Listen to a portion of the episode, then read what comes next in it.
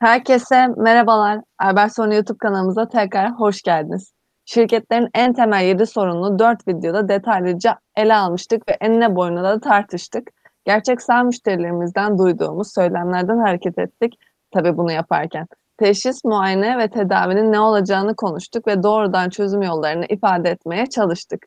Şimdi de bu temel 7 sorunlardan biri olan büyüyeme konusu, büyüyememe konusunu derinlemesine incelediğimiz bir video serisi başlattık. Bu video serisinin ilki olan sıfırdan bir iş nasıl büyütülür konusunu bugün ele alacağız. Bugün Albert Sorunlu kurucu ortağı Erdem Tüzünkan bu konu hakkında konuşmak üzere bizlerle beraber. Hoş geldiniz Erdem Bey. Sizi tekrar burada görmek çok güzel. Hoş bulduk Şevval Hanım. Aynı şekilde sizinle sohbet etmekte ve dinleyenlerimizin karşısında olmak da büyük bir keyif benim için de. Ee, gerçekten bunu yapmaktan mutluluk duyuyorum. Umarım faydamız dokunur izleyen ve dinleyenlerimize. Biz de öyle umuyoruz Erdem Bey. Tekrardan çok teşekkür ederim. Dilerseniz ilk soruyu başlayarak söyleş ilk sorumu sorarak söyleşimize başlayalım. Erdem Bey, sıfırdan şirketimi nasıl büyütebilirim? Sıfırdan bir iş nasıl büyütülür yani? Startup nasıl büyütülür? Dilerseniz bunlar hakkında konuşalım. E, memnuniyetle Şevval Hanım. E, bu tabii ki günümüzde artık e, biliyorsunuz Türkiye'de de startuplar bir ekosistem haline geldi. İşte Amerika Silikon Vadisi'nde bu uzunca yıllardır, e, 30-40 yıldır hakim olan e, girişimcilik kültürü, Türkiye'de de özellikle son 5-6 yıldaki e, çabalarla hem devletin hem buradaki özel sektör kuruluşlarının hem de e, artık yeni nesil girişimcilerin öyle söyleyeyim büyük çabalarıyla yavaş yavaş kendini gösterir hale geldi. E, günümüzde birçok e, yeni işletme kuruluyor, yeni şirket kuruluyor, yeni girişim başlatılıyor. E, ve bu girişimlerin işte bildiğiniz üzere devletin e, TÜBİTAK'ın girişimcilik destekleri, KOSGEB'in girişimcilik destekleriyle de desteklendiği versiyonlar var. Ama onun ötesinde işte e, melek yatırımcılar, yatırım fonları, Türkiye'de e, sıfırdan bir iş kurup e, kısa zamanda çok ciddi büyüme kat edip bunu e, exit yaparak çıkan yani satarak hissesini satarak çıkan ve çok büyük bir sermaye gücüne kavuşan e, girişimcilerin tekrardan girişimcilik ekosistemine yatırım yapmalarıyla birçok e, farklı noktadan yeni işletmeler filizleniyor. Toprağın altından köklerini salarak ilk yapraklarını veriyorlar ve her alanda yani hani yazılımdan e-ticarete, işte savunma sanayinden tekstile, e, ne bileyim tasarımdan mühendisliğe, e, bir elektronikten e, aydınlatmaya kadar birçok alanda girişimcileri, yeni işletmeleri, sıfırdan iş kuranları görüyoruz, yaşıyoruz. Türkiye bu anlamda önemli bir dönüşümden geçiyor. Tabii ki bu kadar işletmenin kurulduğu yerde bu işletmelerin e, hepsinin başarılı olması gönül ister fakat e, ticari hayatında teamüllerine aykırı. Bunu da biliyoruz. Burada kurulan işletmelerin e, önemli bir kısmı e, bir şekilde yolda e, arabaları su koyu verecek ve e, motor kaputunu açıp tabiri caizse yola elveda diyecekler. Ancak motor kaputunu açmayacak olan ve arabasının gazını kökleyecek olanlar da var. Bu idealde olanlar, bu yolda olanlar için e, karşılarına tabii ki çok büyük bir problem çıkıyor, sorun çıkıyor. O da şu, evet ilk şirketi kurduk, ürünü, hizmeti tasarlıyor ve geliştiriyorum. Yatırım aldım veya kendi sermayem var, önemli değil. Ama ben bu işimi nasıl büyütebilirim? Sıfırdan bir işi nasıl büyütebilirim? Startup'ımı nasıl büyütürüm? E, sıfırdan bir işi nasıl daha yukarıya, daha büyük nasıl yukarıya taşırım ve nasıl daha büyük hale getiririm? Bu sorular e, kulaklarda çın çın çın çınlıyor ve karşımıza çok büyük bir problem olarak çıkıyor. E, keşke şunu dilerdim, keşke sihirli bir hap olsaydı ve bu sihirli hapı alan kişi benim de birazdan aslında vereceğim gibi böyle bir sihirli hapa sahip olsaydım ki verebilseydim ve onu alan zaten uçup gitseydi. Maalesef e, bence en önemli almamız gereken ders böyle bir sihirli hapın, sihirli tek bir çözümün olmadığı gerçeği. Dolayısıyla hem bu çekeceğimiz videoda hem de diğer video ve içeriklerde böyle bir arayışta olmamak lazım diye düşünüyorum. Sadece şu arayışta olunabilir diye düşünüyorum Şevval Hanım. gerçekten dinlediğiniz zaman içinden bir şeylerin size e, kulağınıza hoş geleceği, kendi işinizle benzeştireceğiniz ve kendi işinizde çok işinize yarayacağını düşündüğünüz bazı taktikler, bazı yöntemler, bazı öğütler, bazı e, denenmişlerden çıkarak oluşturulmuş aslında hayat öğretileri, iş öğretileri e, sizin kulağınızda kalırsa aslında e, ne mutlu bu videoyu çekene, bu yazıları yazana, bu ekosisteme bir katkı sunmaya çalışana diye düşünürüm ben. E, bugüne kadar bu alanda da e, katkı sunmuş, üretmiş, yazısal olarak, düşünsel olarak, eylemsel olarak tüm e, arkadaşlarımı da bu noktada bir kutlamak isterim, tebrik etmek isterim. Gerçekten çok çok değerli bir iş yapıyorlar, onu söyleyebilirim. Şimdi gelelim e, hani öğüt olarak veya tavsiye olarak yaşanmışlıkların bir sonucu olarak alınabilecek, kulağımızda küpe olabilecek, kulağımızda bir tortu olarak kalabilecek maddelere. E, ben bunu kendi içimde düşündüğüm zaman 11 tane böyle altın öğüt e, aklıma geldi. Naçizane bunları sizlerle paylaşmak istiyorum. Şöyle bir iddiam yok. 11'i de mükemmel doğru diye bir iddiam yok. Ama şöyle bir iddiam var. 11'in 11'ini de ben deneyimledim. Dolayısıyla deneyimlediğim şeyleri size aktarmak e, istiyorum bu noktada. Ve belki de hani bir e, an, anı paylaşımı, deneyim paylaşımından çıkan öğütler olarak düşünmenizi rica ediyorum. Bunlardan ilki Şevval Hanım biraz daha böyle e, akılda kalıcı şekilde söylemeye çalışacağım. Dolayısıyla bunlardan ilki müşteri ihtiyacını keşfet. Müşteri ihtiyacını keşfetmek, keşif kelimesinin altını çiziyorum. E, o kadar e, zor bir şey ki e, söylendiği kadar kolay olsa keşke. Müşteri ihtiyacını keşfet şundan çıkıyor. Müşterinin bir sorunu olması lazım fakat sorunu olması yetmez. Sizin ona da bir çözüm geliştirilebilecek olmanız lazım. Dolayısıyla e, müşterinin gerçek bir ihtiyacından yola çıkmayan kullanıcının, tüketicinin, o ürün veya hizmeti tüketecek veya kullanacak olan kişinin gerçek ihtiyacını e, görmeden yola çıkılması %99 hüsranla sonuçlanıyor. Ee, burada e, önemli olan şey şu belki de bunu yapabilmek için de müşteri veya potansiyel müşteri adaylarıyla konuşabilmek lazım.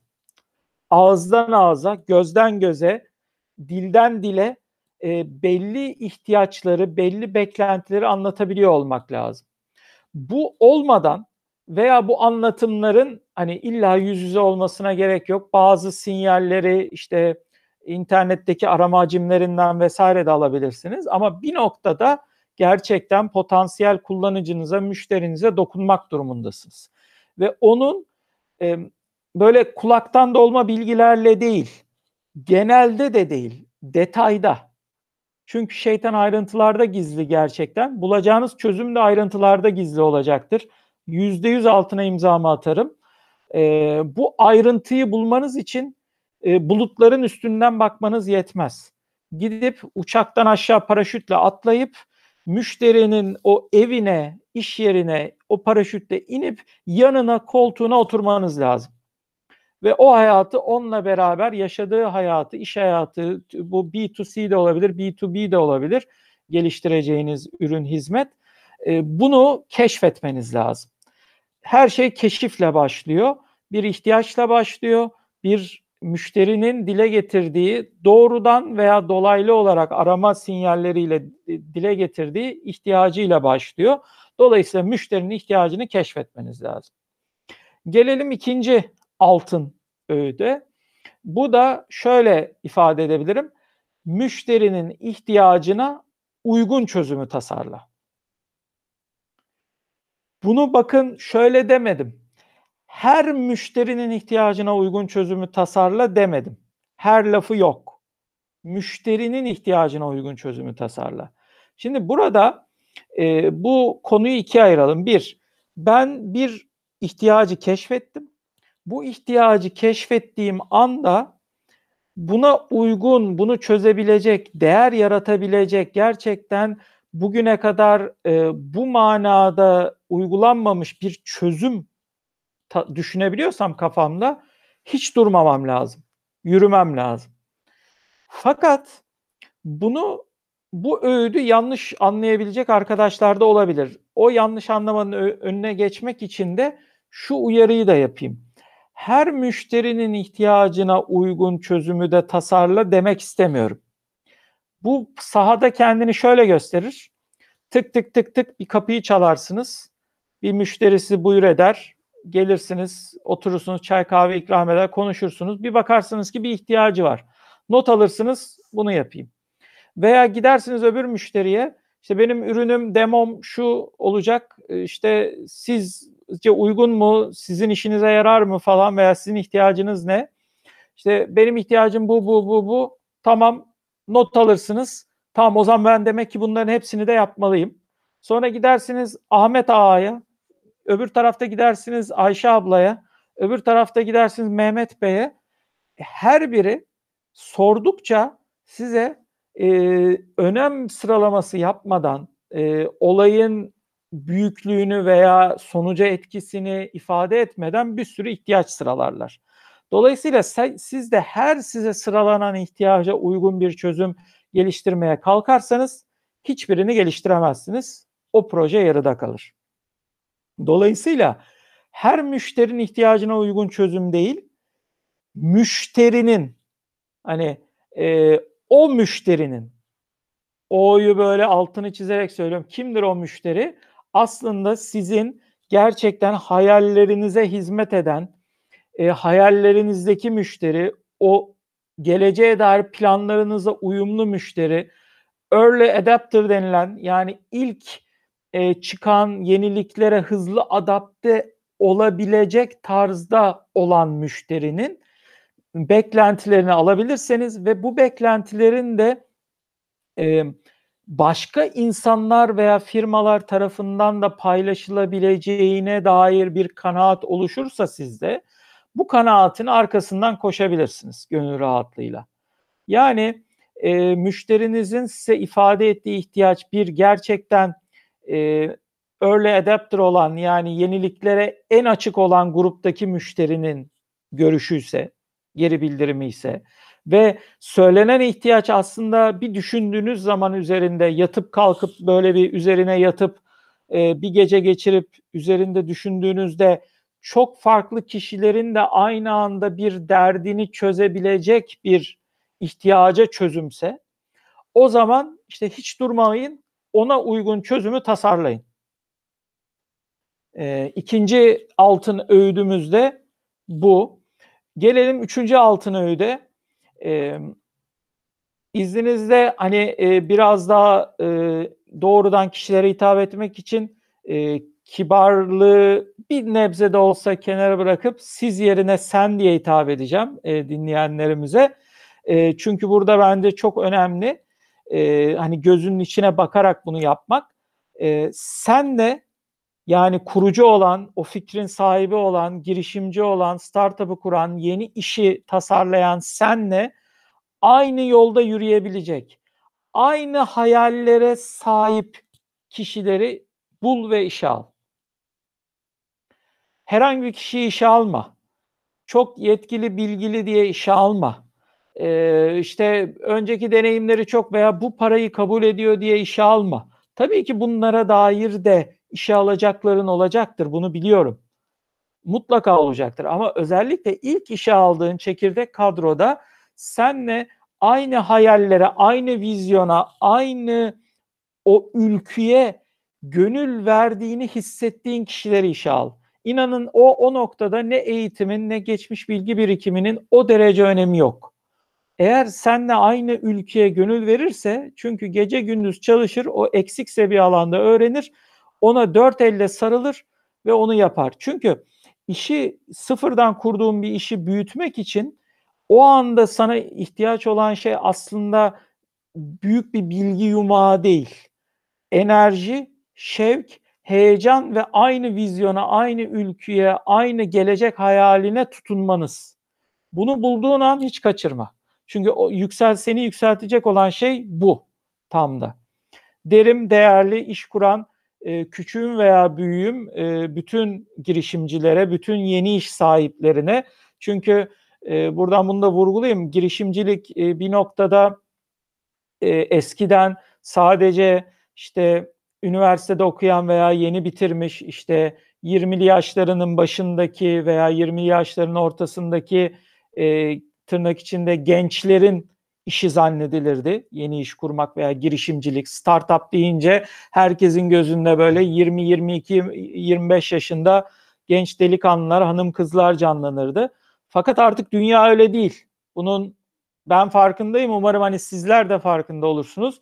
Şu an önemli sayıda girişimci 40 yaşından 50 yaşından daha e, yaş almış kişiler ve başarıya ulaşma şansları da bir noktada yüksek olan kişiler olduğu görülüyor. Hayatta birçok şeyi deneyimlemiş olanlar da var. 40-50 yaşın üzerinde olanlar da var. Ee, bir yandan 20'li yaşlardaki tabii ki girişimciler de var. O yüzden yeri gelmişken de bunu söylemiş olayım. Hani girişimci demek, yeni iş kuran demek sadece işte okuldan mezun olduğu zaman bir işe atılan demek değil. Ee, profesyonel bir hayat sürse de bu hayattan sonra e, sıfırdan iş kurma cüretini göstermiş, büyük bir meydan okuma gücüne, enerjisine kendinde bulan kişi demek aslında. Buradan da girişimcinin de e, kendimce bir tanımını yapmış oldum. E, şimdi gelin devam edelim. E, dördüncü altın öğütle Şevval Hanım. E, bu öğüdüm de şöyle olacak. Çok bence yalın bir öğüt. Ürününe veya hizmetine aşık olma. Evet, hayatta doğru kişiyi bulduğunu düşünüyorsan kesinlikle aşık ol ona. Ama burada e, o özel hayat, bu iş. İşinde kesinlikle aşık olma. İşte duygulara yer yok. Buradan kastettiğim şey gönül ilişkileri değil tabii ki anladığınız üzere. Buradan kastettiğim şey bazı girişimciler, bazı yeni iş kuranlar isterse bu teknolojik bir girişim olsun, isterse yani ya, e, gayet bilinen bir işin girişimi olsun. Ben burada bu ayrımı yapmıyorum açıkçası. İkisi için de ortak. Yani isterse şu an bizi dinleyen kişi bir pastane, standart bildiğimiz bir pastane açacak olsun. İsterse de işte e, ne bileyim Google'ın e, hayal bile edemeyeceği özelliklere sahip yeni nesil bir arama motoru teknolojisi geliştiren biri olsun. İkisi için de aynı. Ürününe veya hizmetine aşık olduğun anda aşk kör eder derler ya, kör olursun. Kör olduğun zaman e, seni sen yapan, o fark yaratacak olan o eksikliği, farklılığı göremez hale gelirsin. Yani o müşteri ihtiyacı ve müşterinin ihtiyacına uygun değer yaratan çözümü bulamaz hale gelirsin. Değerin üzeri kömür tozlarıyla kaplanır. O kömür tozlarından artık hiçbir şey göremezsin. Çünkü sen yarattığın işe, ürüne e, aşık olmuşundur. Yani bunu örnek vereyim. E, bazı filmlerde bu hicvedilir. İşte ne bileyim bir pastane, bir bakkal mesela açar bir esnaflık girişimi başlatır. E, iş sahibi kişi. Yani işte gelir gider ne bileyim dükkanının camını böyle siler parlatır böyle hayran hayran bakar. Hayran hayran bakar böyle bakar durur. Saatlerce bakar. Müşteri gelip gitmiyordur halbuki zarar yazıyordur. O haliyle bakar bu vay be ne güzel yaptım bak içerisi pırıl pırıl dört dörtlük gözüküyor gibi. Veya bunu teknolojik girişime uyarlayalım. Kişi müşteriyi ihtiyacı veya yarattığı değeri düşünmeden öyle bir teknolojiyi geliştirmeye e, girişir ki yani işte kodlar yazar, elektronik devreler tasarlar, tasarladığı devrelere hayran olur, ne güzel çalışıyor der, işte yazılımı çalıştırır, mükemmel bir şey çıktı, harika.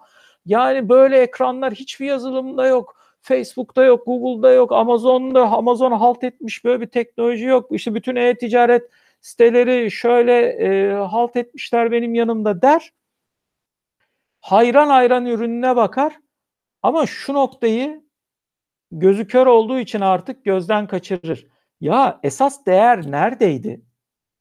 Ben hangi sorunu çözüyordum? Ben o sorunu çözümünde birçok insanın veya firmanın işine yarayacak o çözümü nasıl yapacaktım? Yani ner, neydi orada değer yaratan ana süreç? Bunu gözden kaçırdığı anda bir bakar ki e, işte tabiri caizse mükemmel bir uçak tasarlamış. Hani diyelim biz Boeing, Airbus gibi bir uçak tasa- tasarlıyoruz, yapıyoruz. Yani işte dünyanın en hızlı giden, işte en dayanıklı, yanında bomba bile patlasa, atom bombası patlasa işte zarar görmeyecek bir uçak. E tamam çok güzel. Sonra uçak yerden kalkmıyor. Çünkü o kadar ağır olmuş ki, o kadar korunaklı ve o kadar işte mükemmel yapmışız ki uçağı ana işlevi olan uçmayı yerine getiremiyor. Ama bakın çok dayanıklı. Yani acayip dayanıklı. Bomba patlasa bir şey olmaz. Bir camı bile çatlamaz. İşte bu durumlarla maalesef e, yeni iş sahipleri ister e, hani standart bildiğimiz sektörlerdeki iş sahipleri olsun, e, daha geleneksel girişimciler olsun, isterse daha teknolojik girişimciler olsun, ürünlerine veya geliştirdikleri hizmetlere aşık oldukları an gerçekle bağları kopuyor ve dolayısıyla da şirketlerini büyütme yolculuğundan geri kalıyorlar. Büyüyememe durumuyla karşı karşıya kalıyorlar. Ürün var, hizmet var, alan yok. Sonra da dövünüyorlar. Ben niye kimseye satamıyorum? Niye kimse kapımı çalmıyor? Niye o ürün hizmet talep görmüyor? Çünkü sen talebi yaratacak olan ihtiyacı e, göremedin ve tam tersine gittin geliştirdiğin ürün hizmete aşık oldun ve o aşkın senin gözünü kör etti. O körlük de senin büyüyememene sebep oldu. Körlüğü yok edersen büyürsün. Aslında bu kadar net. E, gelelim bir diğer altın öğüde, beşinci öğüde. E, bunu biraz daha izninizle e, teknolojik girişimciler için e, biraz daha kullanıyor olacağım. Onların e, anladığı veya anlayabileceği terminolojiyi kullanarak söyleyeceğim. Market product fit'i bulmak için denemeler yapmaktan çekinme. Yani biraz daha Türkçeleştirip anlatırsak e, ürün veya hizmetinin pazarla uyumunu bulmak için denemeler yapmaktan kesinlikle çekinme. E, burada kastettiğimiz şey şu, e, insanların, girişimcilerin en önemli yanılgılarından biri de şudur. Ben tek bir ürün veya hizmeti geliştireceğim. Yani ilk aklıma gelen fikirle bir yola çıkacağım ve o yol beni doğrudan uzaya çıkartacak. Ya arkadaşlar yok böyle bir şey. Yani e, dünyanın en zeki, en girişimci, en başarılı insanların eminim ki hayat hikayeleri bombardımanına siz de tabi tutuluyorsunuz.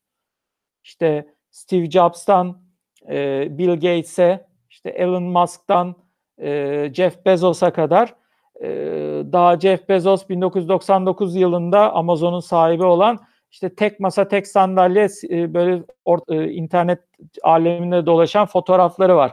Tek masa tek sandalye gelen telefonlarla bilgisayardan gelen mesajlarla ürün paketleyip servis etmeye çalışan biri konumunda. Ve birçok başarısızlığı var. Bu hepsinin bütün saydığım isimlerin birçok başarısızlık hikayesi var. Dolayısıyla zannetmeyin ki ilk aklınıza gelen çözüm olup olabilecek en doğru çözüm olacaktır. Evet, milyonda bir ihtimal de olsa bu bunun gerçek olduğu durumlar mutlaka vardır. Bunu yatsımıyorum. Bununla beraber bunun gerçek olmadığı ilk çözümün devamlı yine daha e, İngilizce terminolojiyle kullanacak olursak pivot ettirilmek zorunda kaldığı yani ilk çözümün e, ana odağının e, yan çemberlerinden birinin daha çok iş yapacağın keşfedilmesiyle beraber ana odağının daha başka alanlara kaydırıldığı girişimler, yeni işler, yeni fikirler mutlaka zaman içerisinde oluşacak. Dolayısıyla ilk çözümünüz, ilk iş fikriniz büyümek için evrilmek zorunda. Yani market product fit'i aradığınız yolculukta yani benim pazarın talep ettiğiyle benim ürünümün sağladığı değeri örtüştürmek için bakın ben, diyelim benim ürünüm burada, pazar da burada. Pazar bana gelsin diyemezsiniz. Veya benim ürünümün olduğu yerde böyle dimdik dursun diyemezsiniz. e, market product fit'i aradıkça mesela ürününüzü eğmeniz gerekecek ve hareket ettirmeniz gerekecek. Pivot edeceksiniz. Belki mesela elimde gördüğünüz üzere ters çevireceksiniz ve öpüştüreceksiniz. Dolayısıyla ürünle pazarı buluşturacaksınız. Bunu yapmaktan çekinmeyin. Bunu yapmak için denemeler yapmaktan çekinmeyin. Deneyin. Bol bol deneyin. Bir önceki maddede ürününüze aşık olmayın demiştim ya. Onunla da bağlantılı bu. Ürününüze aşık olmazsanız ürününüzün o versiyonundan vazgeçmeniz de kolay olur. Vazgeçmek ama işin tamamından vazgeçmek değil asla.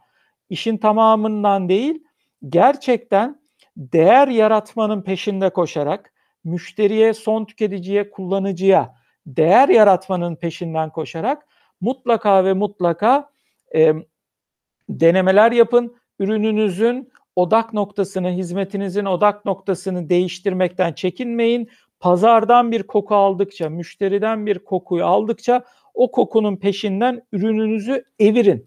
Bakın yok edin demiyorum. Yok ederseniz e, her şeye sıfırdan başlamış olursunuz. Birçok know-how'u da yok edebilirsiniz.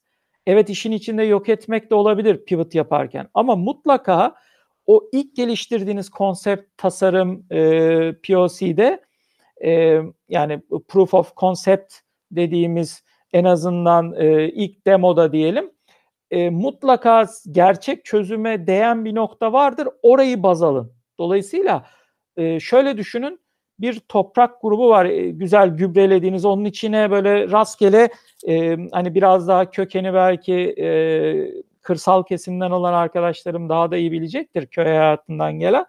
E, toprağa birçok şeyi atarsınız böyle tohumu. E, böyle serpersiniz. Gübre ile beslediğiniz toprak yatağını yapmışsınızdır. Onları içine böyle toprağın gömersiniz. Böyle parmak parmak parmak basarsınız. Ama hepsi çıkmaz böyle bir buket demet gibi belli yerden mesela 5-6 tane pıtrak verebilir. Sonra o 5-6 pıtrağın yeri gelir e, diyelim ki bir dal olarak çıktığı zaman eğer 5-6'ya bölünüyorsa enerjisi 6'sını birden büyütmeye yetmeyeceğinden dolayı siz diğerlerini budarsınız. Bir tane ana dal bırakırsınız ki o ana dal artık sizin güneşten alacağı o e, enerjiyi alıp e, besinini üretsin ve büyümeye hizmet etsin. Dolayısıyla burada da böyle. Siz o kökten kesmezsiniz orada. Yan dalları kesip belki ilk başta yan dal gibi gördüğünüz cılız gibi duran ama sonradan gelişen, serpilen e, goncayı alır, pivot ettirir ve ana dal haline getirirsiniz. Aslında işin de özü budur. Dolayısıyla e, e, beşinci aslında altın öğüdümüzü de böyle tamamlamış olalım. Gelelim altıncı öğüde. O da şu. Ne yaparsan yap, pazarı ölçeklenebilir bir işte ol. Yani ürün ve hizmetini standartlaştırarak çokla. Ee, buradan kastettiğim şey şu. Eğer büyümek istiyorsanız değerli iş sahipleri, sıfırdan iş kuranlar, değerli girişimciler, değerli startup sahipleri, büyümek istiyorsanız, şirketimi nasıl büyütürüm diye soruyorsanız, eğer üzgünüm ama e, büyüyebilecek bir işte değilseniz zaten büyüyemezsiniz. Yani çok büyük bir süslü laf ettim gibi oldu ama aslında hiçbir şey demedim. Demek istediğim şey şu. E, pazarınız e, örnek vermek gerekirse çok yerel, çok lokal, çok niş ve sınırlı bir alandaysa zaten onun evet bir, bir iki tık büyüyebilirsiniz. Yani gelip e, o pazarın maksimum çemberine dayanabilirsiniz. Örnek vermek gerekirse bir gölün içinde yüzüyorsanız ufak bir göletin işte ne bileyim e, bir e, diyelim ki arka bahçenizde yaptığınız bir havuzun diyelim. Havuzun içinde yüzüyorsanız havuzun bir ucundan diğer ucuna gittiğinizde yüzecek yer biter. Nokta. Yani ben onu büyüteyim deseniz hadi çok yenilikçi fikirler yaptınız. İşte havuzu iki kat yaptınız alttan yüzdünüz. Bir iki turda öyle yüzdünüz. Tamam sınıra dayandınız artık yok bunun devamı. Sizin şunu diyebilmeniz lazım. Ben işte bu havuzda biliyorum ama bu havuz işte diğer havuzlarla bağlantılı. Mesela bu orası bir site ve onların arasında bağlantı var. Ben o kanaldan geçerek diğer havuzlarda da kulaç atabilirim. Yeterli mesela suyun altında kalma becerilerini kazanırsam e, alttaki e, kanaldan geçip diğer havuzlara giderim. Böyle 50 havuz var. Onlar da işte tüm e, işte ne bileyim denize çıkıyor mesela en sonunda. O zaman deniz denizde okyanusa bağlanıyor. İşte bunu görebilmek lazım. E, biraz daha hani e, teknolojik girişimcilerin ifadesiyle sizin ürününüzü mesela diyelim ki mümkün mertebe internetten kullanan bir firma olsun. Bu e, Türkiye'de kullandığı gibi Amerika'daki kullanıcı da aynı şekilde çok lokalizasyon gerektirmeden kullanabiliyorsa, yalın, basit arayüzleri varsa ve bunu aynı ihtiyaç Amerika'da da var, Türkiye'de de var, Japonya'da da var, Güney Afrika'da da var ise siz o zaman işte pazarı ölçeklenebilir bir iştesiniz demektir. Bu işte olursanız da büyümeniz kolay olur. Büyüyebilmenizin yolu açıktır. Fakat siz sadece e, lokal bir işteyseniz o işte sınırlı kalırsınız. Ne kadar çırpınırsanız çırpının o bulunduğunuz ortam kadar büyürsünüz. Daha fazla büyüyemezsiniz. O yüzden büyümek için altın öğüt pazarı ölçeklenebilir e, bir işte olun ve ürün ve hizmetinizi standartlaştırarak çoklayın. Yani o ürünü ve hizmeti o kadar standart, yalın ve basit hale getirin ki her keze yani hedef kitleniz olan herkese e, özelleştirme gerektirmeden hitap etsin. Dolayısıyla eforu bir kez sergileyin, milyon tane geri dönüşü olsun. Bence bu çok çok önemli. Altı anahtar böyle kilit anahtar mekanizmasıyla aslında işaretlenmesi gereken tam büyümenin kapısını açan metot diyebilirim. Gelelim bir diğer e, altın öğüdümüze. O da şu. Belki bazı e, girişimcilere bu sevimsiz gelecek ama olmazsa olmaz öğütlerden biri bu. O da şu. Arkadaşlar kökeniniz ne olursa olsun, ister mühendis olun, ister işletmeci, ister ilkokul mezunu. Hiç önemli değil. Ne yapın edin, mali işler ve finanstan mutlaka ve mutlaka anlayın mali işler ve finanstan mutlaka ve mutlaka anlayın. Yani paradan anlayın, para hesabından anlayın. Bakın bunu özellikle çiziyorum altını çünkü arkadaşlar ne ticaretin veya yani bir işin bir bir şey üretip de satsanız, geliştirip de satsanız, lisanslayıp da satsanız, know-how da satsanız, hizmet de satsanız neticede onun dönen şey para ve rakamlardır. Siz rakamlardan anlamadığınız müddetçe, rakamlar size konuşmadığı müddetçe siz e, o iş ürününüz yıldız ürün bile olsa o işi büyütemezsiniz arkadaşlar. Büyümenin yolu, şirketinizi büyütmenin yolu, şirketinizi geliştirip startup'ınızı büyütmenizin yolu mali işler ve finanstan, muhasebeden anlamaktan geçiyor. Çünkü siz e, mesela para bulmak zorundasınız. Bir sermaye nedir? İşte öz sermaye nedir? Karlılık nedir? Bunları bilmelisiniz. İşte kar zarar nasıldır? Bunu bilmelisiniz. Paranın maliyeti ne demektir? Bundan haberdar olması olmalısınız. Finansal okur yazarlığınız olmalı. Biri size işte tekli, bir müşterinize teklif ettiğiniz zaman ödeme vadesinin mesela aslında duruma göre işin kendi fiyatı kadar önemli olduğunu paranın zamanla ilişkisinden hareketle bilmelisiniz.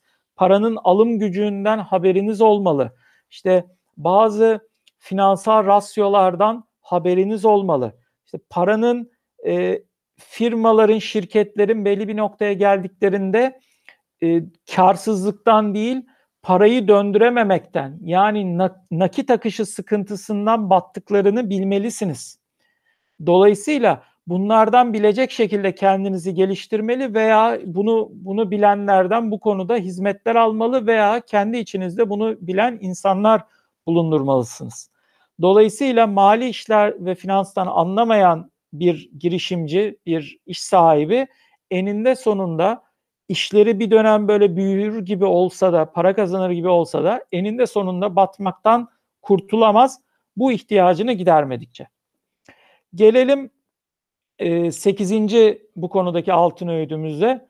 E, evet yatırımcının peşinden koşuyoruz ama ben size bir slogan söyleyeceğim. Yatırımcının peşinden koştuğundan daha fazla ilk müşterinin peşinden koş. Şimdi evet para çok büyük bir problem. Evet hayallerimizi gerçekleştirmek için ilk bir yatırıma ihtiyacımız var. Belki insan kaynağı yatırımı, belki makine yatırımı, belki kalıp ve benzeri yatırımlar. İşte ilk bir üretim yeri, e, malzeme alımı e, vesaire sermaye ihtiyacımız var. Ofis, bilgisayar, sermaye ihtiyacımız var. E, fakat tamam bunun bir yolu yatırımcının peşinden koşmak ama yatırımcı bazen girişimcilik dünyasında o kadar fazla tek yol gibi algılanıyor ki Şevval Hanım başka bir yol yok zannediyor girişimciler. Halbuki daha geleneksel girişimciler mesela böyle bir yatırımcı kavramını hiç bilmediği için doğrudan müşteriye saldırır. Doğrudan ilk işini yapar. Belki daha ürün bile yokken satışı dener, ilk ürününü satar ve müşteriden finanse eder. İlk müşteriden bir avans alır, o avansla ürünü üretir, işte eşten dosttan da bir para bulur. İlk işi çevirdiğinden bir elinde para kalır, o parayla bir birim değil iki birim üretir.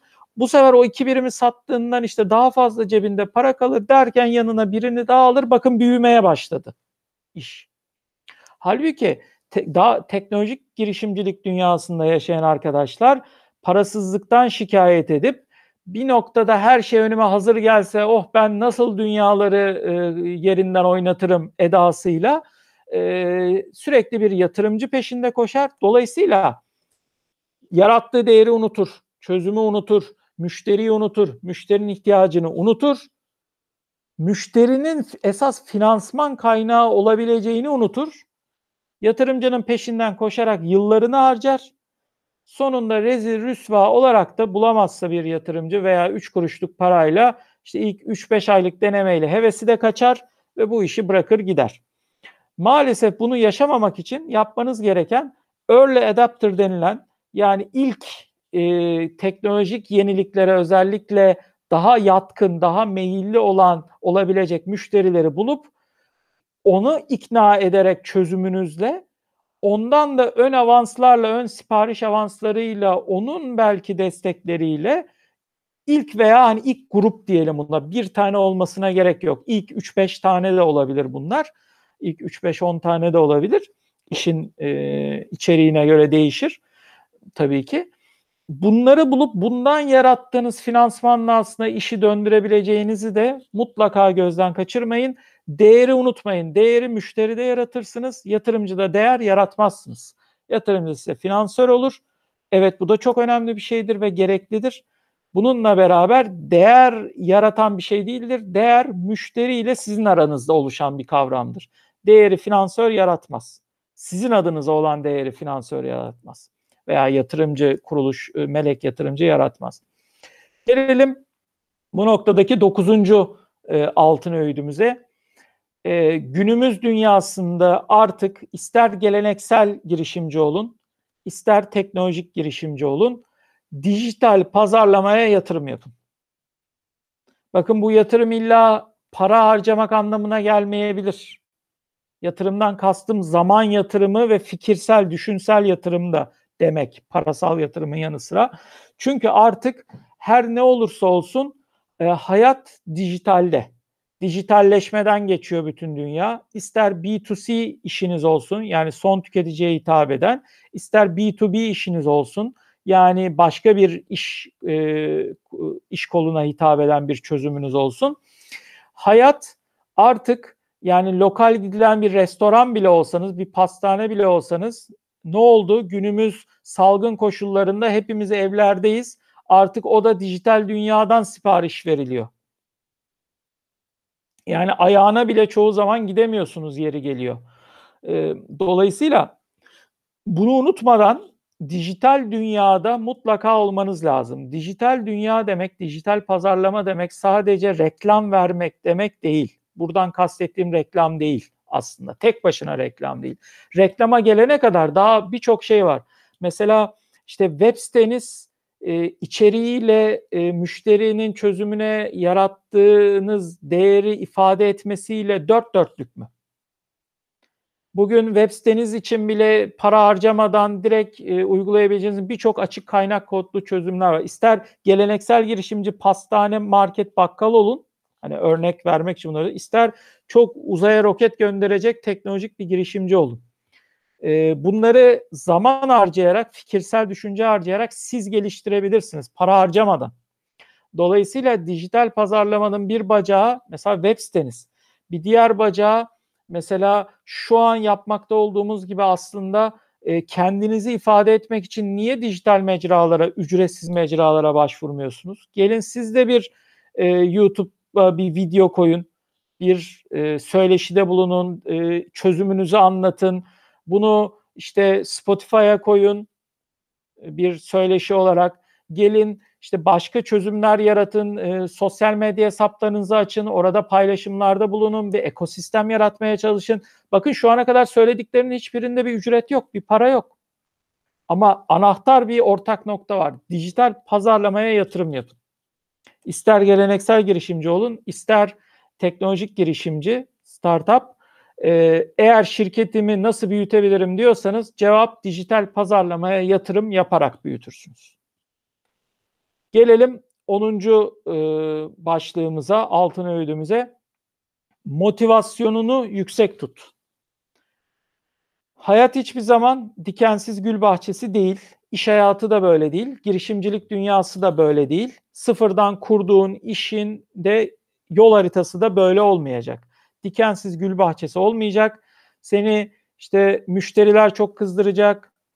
Ee, yani laftan anlamayan senin e, çözümü ona çok uygun olmasa onu bile anlamayan müşteriler kızdıracak. İşte e, tedarikçilerin kızdıracak. E, kural koyucular koydukları kuralla seni kızdıracaklar çünkü işini sınırlayacaklar bir sebepten. E, işte ne bileyim çalışanların kızdıracak e, ve e, düşürecek belki istediğin işi istediğin zamanda veya istediğin şekilde yapamayacaklar o an için. Ama bunların hiçbiri motivasyonunu düşürmemeli. Çünkü girişimci denilen kişi kendi iç motivasyonunu sağlayan kişidir. Dışarıdan motive olan kişiye girişimci denmez. Kendi iç motivasyonunu sağlayabiliyorsa bir kişi girişimcilikte başarılı olur, yeni iş kurmada başarılı olur, şirketini o zaman büyütebilir. Motivasyonunu kendi içinden sağlayamayan ve yüksek tutamayan tabii ki dalgalanmalar olacak. Tabii ki inişler, daha sonra çıkışlar ve inişler olacak. Bir sinüs kosinüs dalgası gibi matematik okuyanlar bilecekler, e, lise döneminden hatırlayacaklar. Sinüs kosinüs dalgaları gibi olacak tabii ki.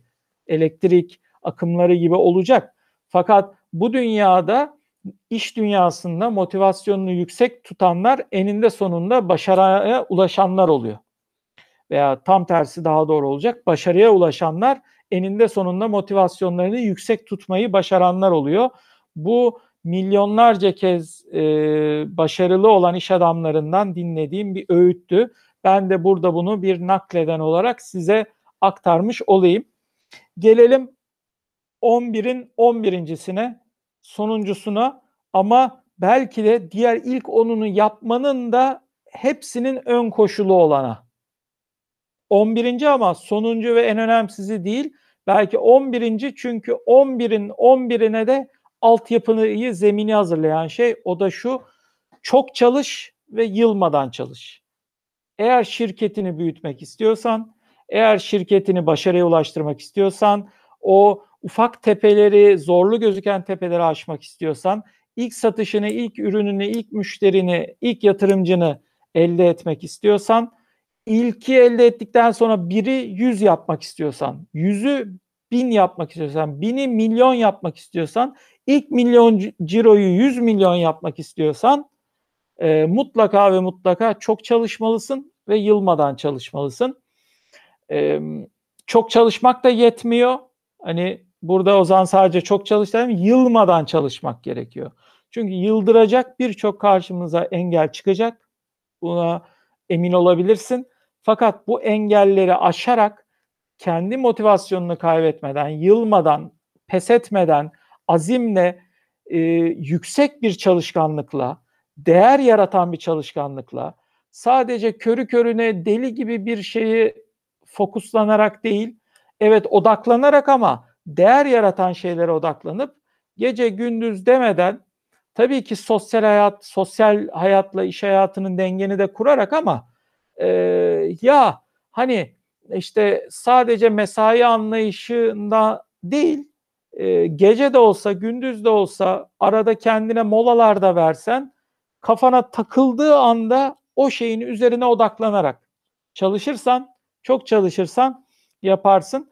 E, bir e, Kuram okuduğumu hatırlıyorum. Bir hani yaşanmışlıkların sonucuna dair bazı çalışmalarda şöyle okudum. Hatırlıyorum. Muhtemelen e, dinleyenlerimiz de benzer yazılara denk gelmiş olabilirler. Bir işte uzmanlaşmak için 10 bin saatini o işe vermek, vermen gerekiyor. 10 bin saatini o işe verirsen o işi ben iyi yapıyorum demeye başlayabilirsin. Hani başlarsın değil, başlayabilirsin. Dolayısıyla o 10 bin saati vermek için çok çalış ve yılmadan çalış. Bu da son e, altın öğüdüm olsun. Kimler için bu öğütleri verdik? Sıfırdan iş kuranlar, sıfırdan iş kurup işini büyütmek isteyenler, ben işimi nasıl büyütürüm diye soranlar, sıfırdan e, girişim kurdum bu nasıl büyür diye soranlar, startup'ımı nasıl büyütebilirim diye soranlar için 11 öğüdümü e, yaşanmışlıkların sonucu olan öğüdü dile getirdim. Umarım dinleyenlerimize de faydalı olmuştur Şevval Hanım. Çok teşekkürler Erdem Bey. Sizin de dediğiniz gibi kısaca sıfırdan iş kurma ile alakalı 11 değerli slogan ya da öğüt de diyebiliriz bunlara. 11 değerli öğüt belirttiniz Erdem Bey. Öncelikle bu öğütler için çok teşekkürler. Bir sürü şirkete çok yardımcı olacağını düşünüyorum. İkinci sorumu ve son sorumu yani sorayım dilerseniz. Şirketlerin ve startupların büyümesi kapsamında Albertsone yaklaşımı olarak müşterilerimize neler sağlamaktasınız? Teşekkür ediyorum bu fırsatı verdiğiniz için. Ee, burayı ilk kısımki kadar uzun geçmeyeceğim. Çok kısa belki başlıkları söyleyerek ileteceğim. Ee, hani bu videomuzun özellikle daha çok hani reklamdan ziyade e, bilgi içermesini önemsiyorum. O açıdan sadece bir filiz olarak e, söyleyip bırakacağım. E, belki hani bu soruyu soran sıfırdan işimi nasıl büyütebilirim sorusunu soranlara e, bizim Albert Sonne olarak dört temel alanda e, yaklaşımımız olabilir. Bir çözümümüz, bir danışmanlık yaklaşımımız olabilir. Bunlardan ilki ne şöyle isimlendirebiliriz belki iş planı hazırlama. Yani Albert Sonne olarak biz e, gerçekten profesyonel olarak bir iş yapmak isteyenlere, sıfırdan iş kurup işini büyütmek isteyenlere profesyonel manada bir iş planı hazırlıyoruz. İster geleneksel girişimciler olsun, ister teknolojik girişimciler olsun, işte e, e, pazar analizlerini içinde barındıran, e, işte ürün e, rakip hizmetlerle karşılaştırmaları yapan, e, geleceğe dair belki tahminlemeleri e, yapan, işte ürünün konumlandığı alanı ve bu pazarın büyüklüğünü, olası büyüklüğünü e, çeşitli verilerden ifade etmeye çalışan, bu ürünün veya hizmetin o pazarın ihtiyacını nasıl karşılayabileceğine dair bazı e, yol haritaları e, ortaya koyan e, ve bunu da anlatan ister yatırımcılara hitap edebilecek olsun, isterse de girişimcinin kendi iş hayatında bir stratejik planı, bir iş planı gibi uygulamaya alacağı ve temel e, mihenk taşı olarak kabul edip o doğrultuda ilerlemeyi hedefleyeceği bir plan olsun. Bir iş planı hazırlama e, fonksiyonumuz, danışmanlığımız var. E, arzu eden e, şirketler, girişimciler bunlardan, bu hizmetimizden faydalanabilir. Gelelim ikinci boyuta. E, bu belki bu videoyu dinleyen bütün girişimcilerin, bütün sıfırdan iş kuranların yararlanabileceği bir başlık olabilir. Kendi bünyemizde tabii ki mali e, müşavirimizin e, sahipliğinde bir mali danışmanlık, mali müşavirlik hizmetimiz mevcut. Özellikle de bu hizmetimizi biz e, sıfırdan iş kuranlara odaklamış durumdayız açıkçası. Yani mevcut işte bir büyük işletmenin çok ciddi mali danışmanlığını alalım veya mali müşavirliğini alalımdan ziyade e, aynı dili konuşmak istediğimiz kişiler özellikle de teknolojik girişimcilere girişimciliğe sahip olan girişimciler yani işte yapan, ÜRGE yapan, yeni teknolojiler geliştiren, bu teknolojilerin e, hem teşviklerinden, e, hibelerinden, devlet desteklerinden faydalanmak isteyen, hem bunların nasıl yatırım alınabileceğini, bu yatırımın muhasebeleştirmesi konusunda hep bir mali gözlük isteyen, e, mali rehber isteyen, bu finansalları analiz etme yeteneğini kazandırmasını istediği, bir yanında sağ kol olmasını istediği girişimcilere dönük e, mali danışmanlık ve mali müşavirlik hizmetlerimiz var. Dolayısıyla bunlardan faydalanmalarını tavsiye ederim. E, girişimci e, firmalara, şirketlere ister sıfırdan kuruyorlarsa mali müşavirlik de olabilir veya kurulmuş bir işletme ise mali danışmanlık ve vergi danışmanlığı şeklinde de tabii ki olabilir bu hizmet. Gelelim işini kurmuş ama biraz daha hani bir, no, bir noktada yol almış e, ama artık e, işini büyütmek için organizasyonunu büyütmek zorunda olanların derdine nasıl çözüm buluyoruz? Onlara da şöyle çözüm buluyoruz Şevval Hanım. E, organizasyon ve süreç tasarımı danışmanlığımız var. İnsan kaynakları danışmanlığımızın bir alt başlığı olarak e, organizasyonu işte hiyerarşik organizasyon olabilir, matris organizasyonlar, takım organizasyonlar, hibrit organizasyonlar ve şirketin temel iş yapış süreçlerini tasarladığımız ve optimize ettiğimiz, iş akışlarını tasarladığımız bir organizasyon ve e, süreç tasarımı hizmetimiz var. Bu hizmetimizin işini büyütmek isteyen firmalarımızın çok işine yarayacağını düşünüyorum. Çünkü gelen taleple beraber eğer organizasyon onlara hizmet edemez hale gelirse mutlaka lastik bir yerde patlayacaktır ve o büyüme aşağı doğru küçülmeye doğru gidecektir büyüyememeyi, büyümeyi kaldıramayacaktır şirket. Bunu çözmek için organizasyon ve süreç tasarımı hizmetimizden faydalanabilirler. Gelelim hani birçok başlık sayılabilir ama dördüncü ve son başlığa hatırlarsınız öğütlerimden biri de dijital pazarlamaya yatırım yapındı. Genel manada belki hani işini bir, bir noktaya getirmiş girişimciler sıfırdan kurmuş ama belli bir döne, e, e, döneri olan yani iş döngüsü olan işletmelerde artık pazarlama departmanını kurmanın zamanı gelmiş olabilir. Çoğu işletme bunu e, es geçerek kuruluyor. İşte ürünün geliştiren, üreten e, takım oluyor. Belki bir de satış takımları olabiliyor. Fakat artık ürünü şirket büyümek istiyorsa bunun yolu pazarlamadan geçiyor. Dijital pazarlama da bunun içinde düşünülebilir. Geleneksel pazarlama da bunun içinde düşünülebilir. Yani online ve offline mecralar her ikisi de bunun içinde düşünüle, düşünülebilir. Burada biz balık tutmayı öğretmek anlamında pazarlama departmanını organizasyonel olarak kurup yapılarını kurup e, anahtar teslim olarak şirketlere, işletmelere, girişimcilere teslim edebiliyoruz. Burada e, işte pazarlama stratejilerini oluşturabiliyoruz. Pazarlama, dijital pazarlama stratejilerini bu alt başlık olarak oluşturabiliyoruz. Bununla ilgili sistem ve süreçleri, pazarlama süreçlerini tasarlayabiliyoruz. İşte ürün ve müşteri segmentasyonlarını burada yapabiliyoruz. En e, sonuç odaklı ve çözüm odaklı şekilde. Dolayısıyla pazarlama departmanı kurulumu hizmetimizden de faydalanmalarını tavsiye ederim. E, bu vesileyle e, Albert Solino'nun danışmanlık yaklaşımını da ve çözümlerini de özetlemiş olduğuma inanıyorum Şevval Hanım. Teşekkür ediyorum. Ben teşekkür ederim Erdem Bey. Böylece söyleşimizin sonuna gelmiş bulunmaktayız. Bugün sıfırdan bir iş nasıl büyütülür konusunu konuştuk. Bu konuyu konuşmak üzere Albert Sonra kurucu ortağı Erdem Tüzünkan bizlerle beraberdi. Bize çok değerli öneriler sundu, öğütler verdi. Erdem Bey tekrardan çok teşekkür ederiz bize vakit ayırdığınız için. Ben de teşekkür ederim Şevval Hanım. Büyük bir memnuniyet duydum. Umarım faydamız dokunmuştur. Ee, bunu dinleyen, videomuzu izleyen, değerli dinleyen ve izleyenlerimiz de bize her zaman hem web sitemiz üzerinden hem e, bu videonun altında bulunan linkler üzerinden veya videomuza yorum yaparak e, bize ulaşabilirler. Aynen öyle Erdem Bey. Çok teşekkür ederim tekrardan. E, ayrıca abone, ol, abone olmayı da kimse unutmasın. Herkese iyi günler diliyorum.